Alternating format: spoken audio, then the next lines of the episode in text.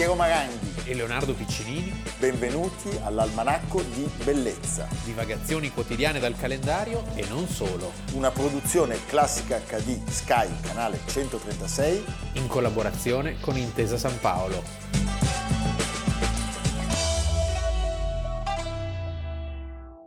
Se fosse possibile dire saltiamo questo tempo e andiamo direttamente a questo domani, o credo che tutti accetteremmo di farlo, ma cari amici non è possibile, oggi dobbiamo vivere, oggi è la nostra responsabilità.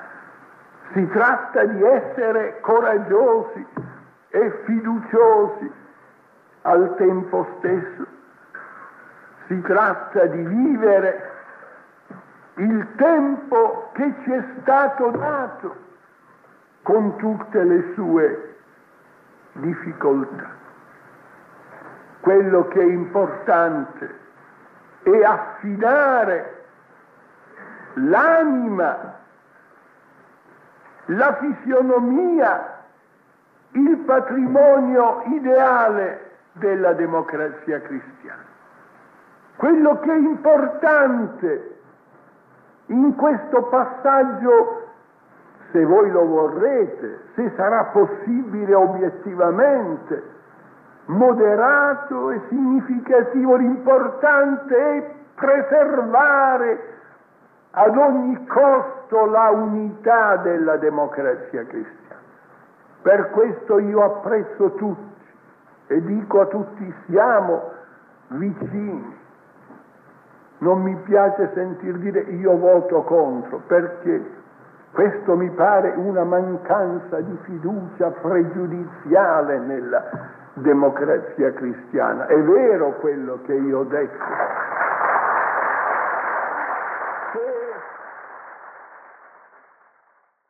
Almanacco di bellezza, 23 settembre, Leonardo Piccinini. Piero Maranghi. Abbiamo visto e ascoltato uno dei personaggi politici più importanti della storia italiana.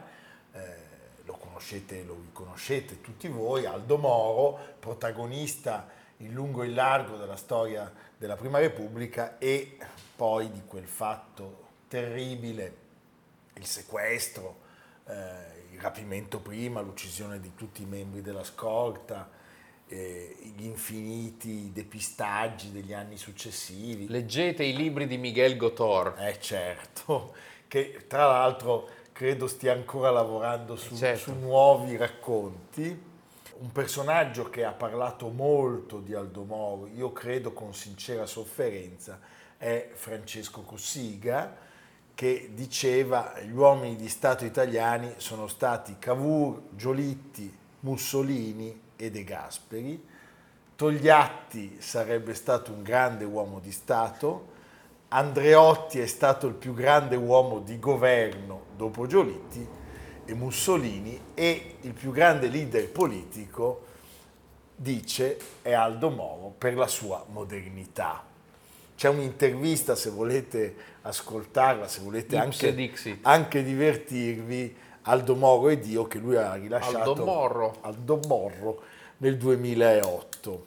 Allora, Sappiamo che Aldo Moro è certamente stato il promotore del coinvolgimento delle opposizioni di sinistra nell'attività di governo e quindi del superamento dell'esclusione, dell'esclusione del PC che era nata con De Gasperi. Il cavallo di razza, chi lo definì così? Donaccatten, Carlo sì. Donaccatten definì lui e Fanfani. E Fanfani, che sono sempre stati, diciamo, eh, i due in competiz- competizione eh, sempre uno un po' avanti, l'altro un po' indietro. Certo. Eh, Donaccaten che fu protagonista tra l'altro di una riunione infinita eh, perché era contrarissimo all'apertura ai comunisti e Moro gli disse eh, facciamo un incontro e credo i due stettero chiusi in una stanza per ore e ore e alla fine anche Donaccaten eh, si convinse di questa necessità. Oggi ne parliamo di Aldo Moro perché nacque il 23 settembre del 1916 a Maglie, in provincia di Lecce. secondogenito di cinque figli di Renato, che era un ispettore scolastico, e di Fida Stinchi, insegnante di scuola elementare. È un ragazzo che negli studi... Brillantissimo. Dimostra una, una grandissima... Genio. Sì, perché lui si, si, si laurea in giurisprudenza a Bari con la lode e la proposta di stampa della laurea, della tesi, già nel 1942 sostituisce, pensate, Giovanni Leone, futuro Presidente della Repubblica, nella cattedra di diritto penale. E sarà un grande professore. Sì, sì. Tanti eh, racconti di studenti, di studenti certo. fino all'ultimo, eh, di studenti lo ricordano come un uomo appassionato, molto attento all'insegnamento, molto attento a, a, a questi suoi allievi eh, e riusciva a tenere insieme l'attività di insegnamento con quella politica eh, è uno dei fondatori della DC, sì, è uno dei primi, insomma, dei primi. proprio la DC clandestina. Nel 44. Sì, e ancora prima, diciamo, quando, quando ci sono questi i primi De Gasperi, Gronchi, Andreotti, Dossetti, eh, Fanfani. Fanfani. esattamente. E nel 1946 lui viene eletto alla Costituente con 28.000 voti, già nel 1948 eh, alla Camera eh, li ha più che raddoppiati perché si assesta a 62.000. Lui si distingue molto nella Costituente come un cervello insieme al gruppo dei cosiddetti professori, a Dossetti, alla Pira e si mette, e si mette in luce. Eh, è un uomo anche con grandi capacità di mediazione. Di mediazione e eh, la sua intelligenza è un fatto eh, riconosciuto unanimemente anche dai suoi detrattori e c'è qualcosa di misterioso quasi nell'intelligenza di Moro. Cioè tu parlavi prima di Fanfani, Fanfani è tutto dato, sì. è lì. Moro e poi è più azione, è più vedere, azione. almeno a, diciamo, come aspetto. Moro è riflessione. È riflessione. Io direi che il vero poi nemico di Moro è più sotteso rispetto al conclamato Fanfani ed è Giulio Andreotti. È Giulio Andreotti. È Giulio Andreotti. È Giulio Andreotti e Giulio Andreotti come anche referente di un mondo cattolico, ad esempio si è tanto parlato del cardinale Alfredo Ottaviani, quello che divenne famoso per la frase prima del concilio, prego Dio di farmi morire prima della fine di questo concilio, così almeno muoio cattolico. Cioè c'era una parte della Chiesa di cui Andreotti portava avanti in un, quel periodo specifico le istanze, che era contrarissimo alla, al, al centro-sinistra certo. come lo intendeva Aldo Moro. Che poi è un'evoluzione la sua, molto, certo. molto radicale allora, lui aveva esordito come, come, membro del governo con una carica già importante, sottosegretario agli esteri, e negli esteri Moro darà eh, sfoggio della sua intelligenza e della sua capacità quando eh, l'Italia sarà protagonista del riconoscimento della Cina, un'operazione che era nata in maniera, se vogliamo, un po' avventata con Nenni e che lui porterà a compimento anni dopo. Poi lui diventa ministro di, di giustizia nel 1953 e pubblica istruzione nel 1957. E si mette in luce per queste sue grandi capacità, tant'è che alla fine degli anni 50, nel 59, ci sono le dimissioni di Fanfani da Presidente del Consiglio e da segretario della DC. I Dorotei, che è la corrente in quel momento che diciamo maggioritaria all'interno della DC dal nome del convento di Santa, Santa Dorotea, Dorotea, in cui erano soliti riunirsi, scelgono come segretario di mediazione proprio Aldo, Aldo Moro, Moro, questo importante, brillante, eh, appunto cavallo di razza. Che aveva preso una valanga di voti nel, poco tempo prima, nel 58. E tutti gli anni successivi appunto si vedono i due cavalli correre come in una gara, eh, per cui tra il 60 e il 63 ci sono due esecutivi fanfani con l'astensione dei socialisti e poi si arriva in quel famoso congresso di Napoli del 62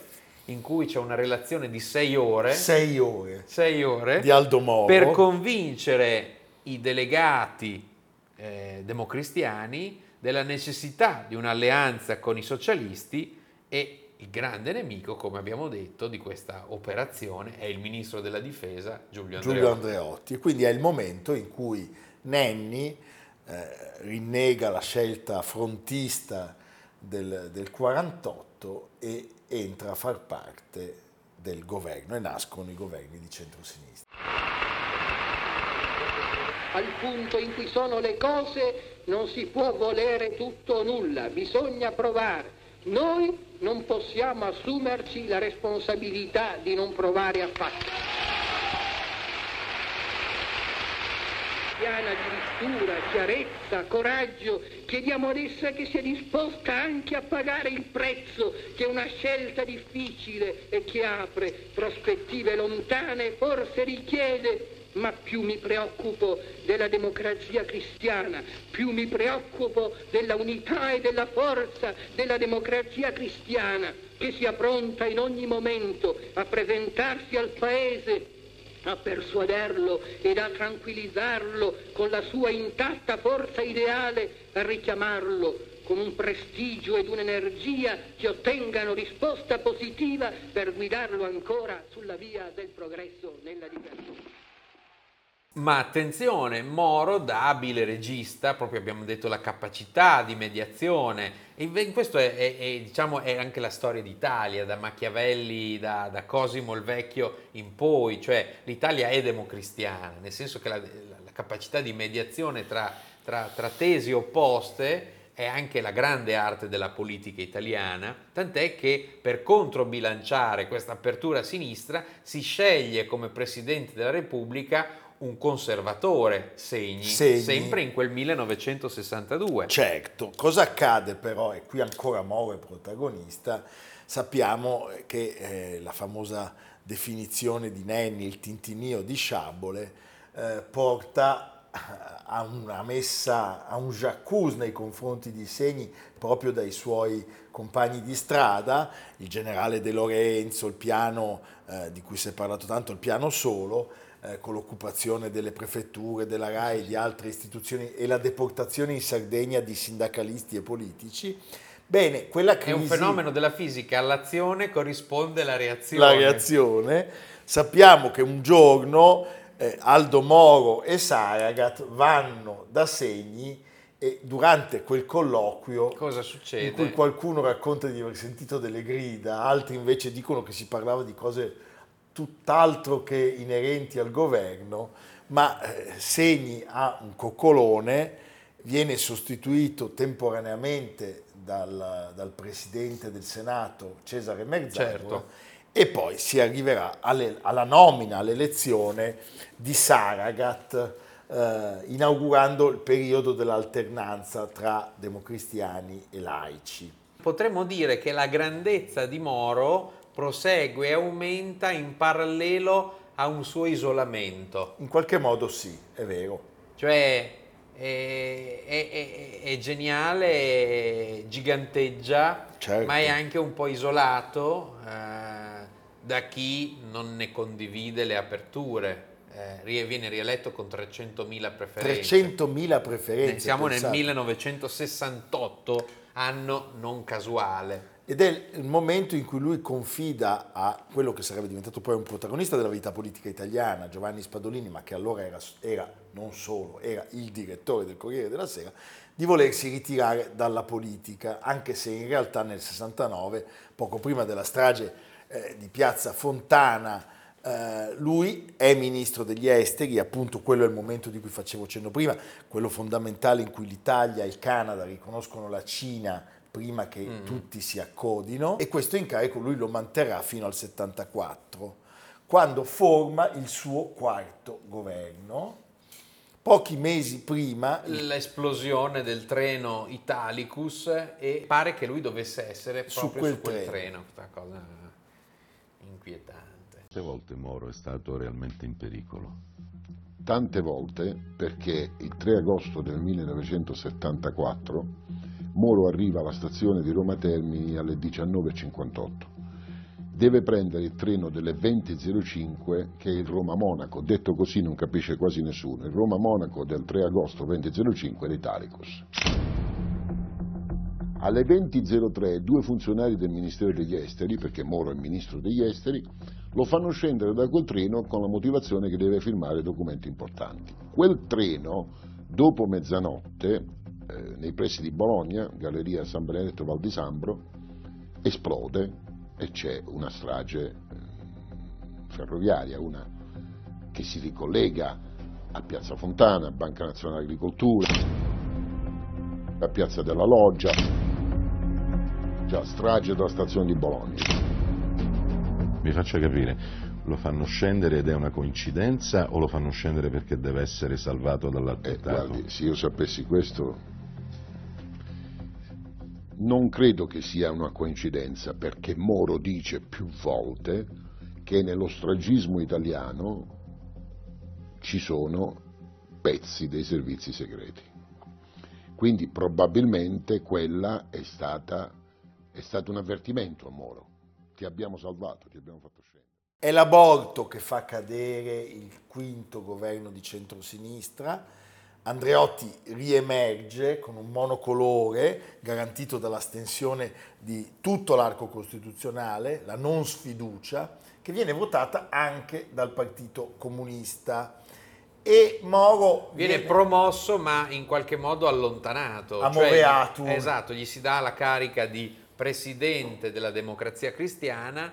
Eh, Anche se lui, devo beh, dire... Ma perché il carisma, l'autorevolezza eh, è indiscussa. E rimane protagonista. Certo. Lui, diciamo, fa tutto questo con molto scrupolo, scrive degli articoli, dei discorsi, eh, però si arriva al parallelo con l'altro protagonista di quegli anni, Enrico, Enrico Berlinguer. Berlinguer, che dopo la fine dell'esperimento cileno di Allende aveva lanciato capisce, capisce, che la sinistra da sola non può farcela neanche con le elezioni il famoso articolo la, eh. che appare nel 1973 sulle pagine di Rinascita e eh, pochi giorni prima di essere rapito dalle BR eh, tiene un discorso ai parlamentari della democrazia cristiana che è considerato il suo testamento politico. Lui dice siamo davanti ad una situazione difficile, una situazione nuova, inconsueta, di fronte alla quale gli strumenti adoperati in passato per risolvere le crisi,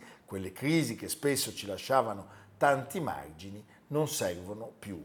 È necessario adoperare qualche altro strumento, guardare le cose con grande impegno, con grande coraggio, con grande senso di responsabilità ma con grande fiducia nella democrazia cristiana. Che pensiero. Il 16 marzo del 1978 è il giorno in cui si deve insediare proprio il terzo governo Andreotti, eh, viene rapito e, lo e sappiamo, succede quel che sappiamo. 55 giorni dopo viene ritrovato morto. Eh, noi torniamo a Cossiga nel congedarci, lui vuole sgombrare il campo da ogni dietrologia e illazione e lo fa citando una, un'avversaria di sempre, Rossana Rossanda, perché nel libro Brigate Rosse, una storia italiana, edito nel 94, l'ex direttrice del manifesto sostiene senza se e senza ma che la matrice eh, delle BR fosse una matrice puramente nostrana e che loro fossero gli unici responsabili della morte di Moro. Io non ci credo. No, e comunque diciamo che se non ci sono stati dei mandanti sicuri c'era però tutta un'atmosfera che non aspettava altro. Io diciamo. vedo anche qualche zampino. Qualche zampino, con Z- la K. Anche, anche, qualche zampone. Sì, che non è la K di Cossiga. No. È la K di? Di un tedesco diventato americano. Che è ancora lì, tra l'altro. Sì. Anzi, noi speriamo... No, lunga vita. Eh, Kissinger. Vita. Sì. Vabbè, e non solo. No. Poi mi sono riletto le lettere e mi sono riletto le sue opere giovanili. Noi avevamo preso un grosso abbaglio. Lui non era un cattolico liberale laico come lo era De Gasperi, come lo era Sturzo, come lo era Taviani, come lo era in fondo Andreotti.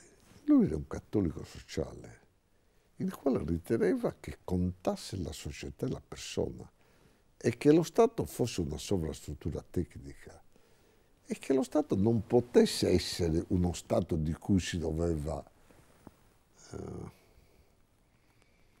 tutelare il prestigio, perché non essendo una persona non poteva avere prestigio. E che la legalità era un fatto tecnico, che valevano le regole morali e che garantire un'educazione al nipote Luca era molto più importante che non garantire il cosiddetto principio di legalità o il prestigio dello Stato al cui lui avevo commesso un errore anch'io.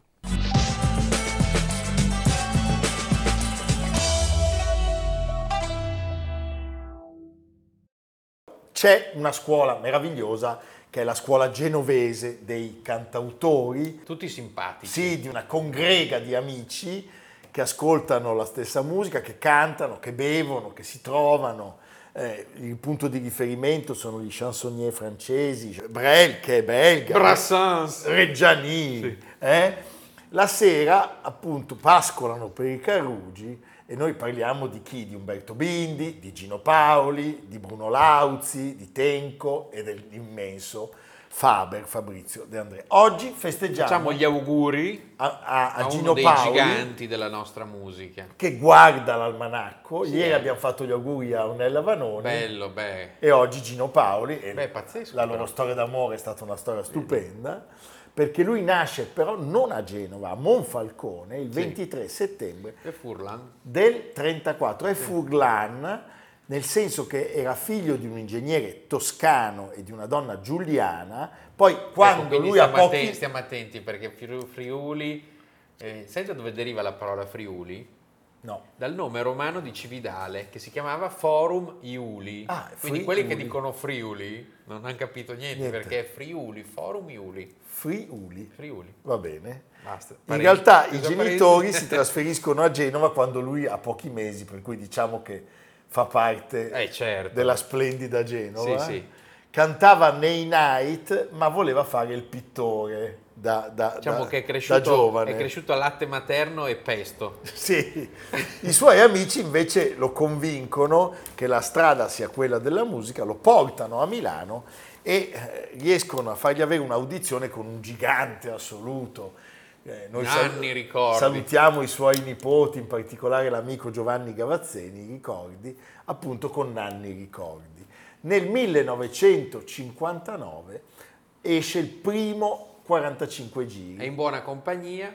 Beh sì, perché Luigi Tenco, Enzo Iannacci. Sono nel gruppo che suona insieme a lui La tua mano. L'anno dopo l'amico Mogol presenta a una Mina, no, vabbè, giganti, giganti un nuovo, una nuova canzone di Paoli. Mina è ancora nella fase urlatrice. Tintarella di luna.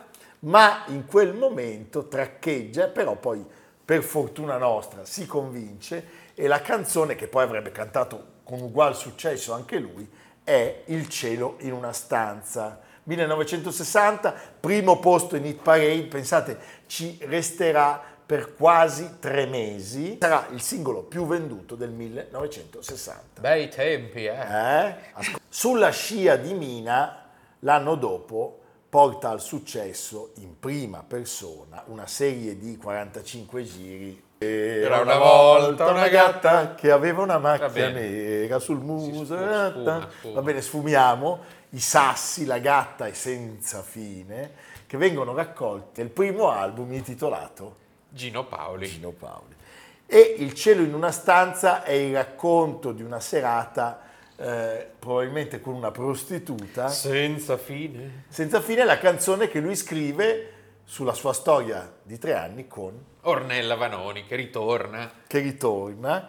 Eh, è stupendo il racconto. Lei eh, racconta questo incontro così, dice appoggiati, a un, un eh, appoggiati a, un mur, a un, muretto, dice la Vanoni, gli chiesi, ma tu sei frocio? E lui mi rispose, no, perché? E io mi avevano detto così, e lui risponde, a me invece hanno detto che tu sei lesbica, canti male e porti male. Siamo scoppiati a ridere e ci siamo dati il primo bacio. Sì. Beh, stupendo. Senza fine, incisa anche dalla Vanoni, è eh, la musica che ricordi eh, adotta per sganciare questa Lei. straordinaria artista dalle sue prime canzoni legate il, hanno, hanno, ammazzato il Mario in bicicletta sì. cioè mami, quelle, mami quelle della mami, mala 40 eh. di le sue canzoni sono eh, estatiche sono canzoni d'amore eh, lui non ammicca è sempre vestito di nero con questi occhiali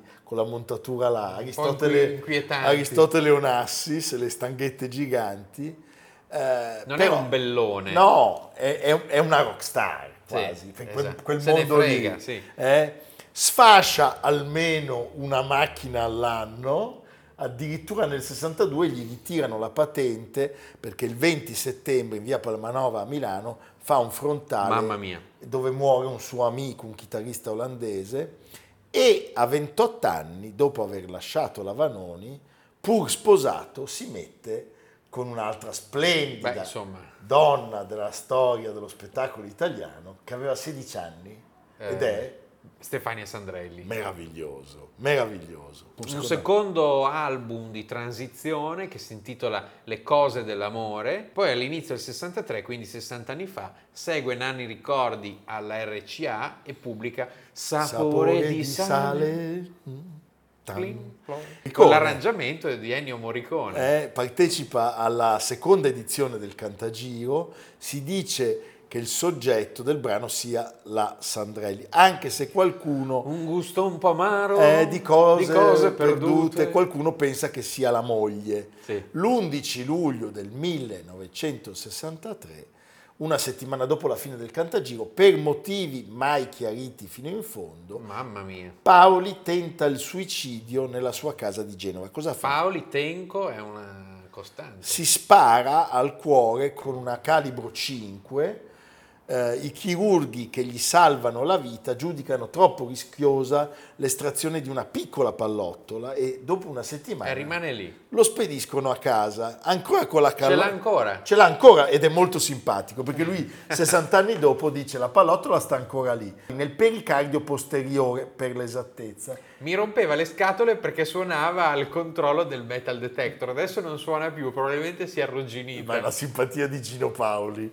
Nell'estate del 1963, appunto Sapore di sale, si installa per due mesi al secondo posto della hit parade. Massimo rispetto per i Colors. E Amerigo li ascolta. Sì, anche il Italo Procione. disco. Il Procione balla anche. Sì. Però diciamo c'è stato un anno nella storia d'Italia in cui il tormentone estivo era Sapore di sale. Sì. L'anno dopo esce anche il terzo album dell'artista, Basta chiudere gli occhi, e ci sono due perle. Che cosa c'è? E vivere ancora. La carriera di eh, Paoli... Dopo questo incidente non è più quella di prima perché eh, sono vent'anni sostanzialmente di, di, di, pausa quasi. Sì, di purgatorio. Eh, lui non, non, riesce più a scrivere, partecipa due volte a Sanremo, eh, pubblica un curioso album insieme a un gruppo beat, gestisce perfino un locale a Levanto. Sì eh, quindi insomma sostanzialmente è un mezzo ritiro dalla scena pubblica. Torna in pista negli anni 70. Anche se quei dischi raramente vengono, quelli di quel periodo, ristampati su CD. Eh, Il mercato lo considera un po' fuori moda. Ma si sbaglia perché in realtà proprio negli anni Ottanta. Ed ecco che ritorna Ornella, Ornella Vanoni. Vanoni. Lui fa una lunga tournée con Ornella Vanoni trionfale, duetta con Zucchero, come Il Sole all'improvviso 1986, e eh, ci offre alcuni inediti sì. stupendi, fortunatissimi. Ti lascio una canzone, beh di che cosa stiamo parlando. E poi all'inizio degli anni 90 eravamo quattro amici al, al bar. bar. Ma beh, stupendo. Fa la canzone reggae, sì. a dimostrazione che Gino Paoli è il numero uno. C'è un cameo a impreziosire questa incisione di Vasco. di Vasco Rossi e c'è una testimonianza che mette il suggello. Diceva Fabrizio, il grandissimo Fabrizio De André, tutti noi che facciamo questo mestiere gli dobbiamo qualcosa. Gli dobbiamo qualcosa. Tanti auguri, meraviglioso Gino Paoli. Evviva. Le nostre spalle, Carlo Fontana è tornato perché è un nostro Corsi ricorsi, mantra, sì. eh, il libro di Benedetta Tobagi che va acquistato e soprattutto il libro dell'Almanacco di Bellezza.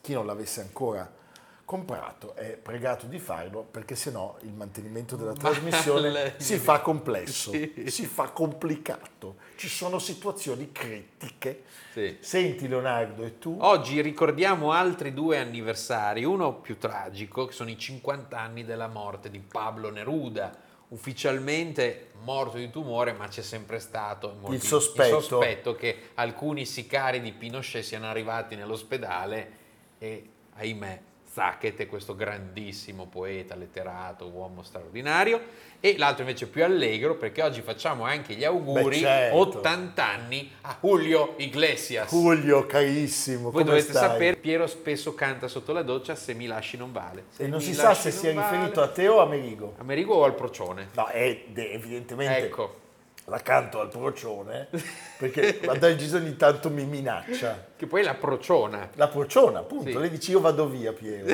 Io me ne vado, non gioco più, me ne vado. E io non canto, gioco più. Me ne vado. Io rispondo se mi lasci non vale Va bene. La valigia sul letto, quella di un lungo viaggio. Certo, sta arrivando l'ambulanza che ci porta in una stanza con i cuscini alle pareti. Noi avremo la camicia di forza. Questa stanza non ha più pareti. Non ha più pareti, è tutta una citazione, un fiorire. Sì. Amerigo si sta molto divertendo. E anche a tratti commuovendo. Sì, si sta perché commuovendo. Perché è un uomo sentimentale. No, ha fame semplicemente. Ah. Piange dalla fame. Sta piangendo dalla fame. Va bene. Va bene. Piange. Platone.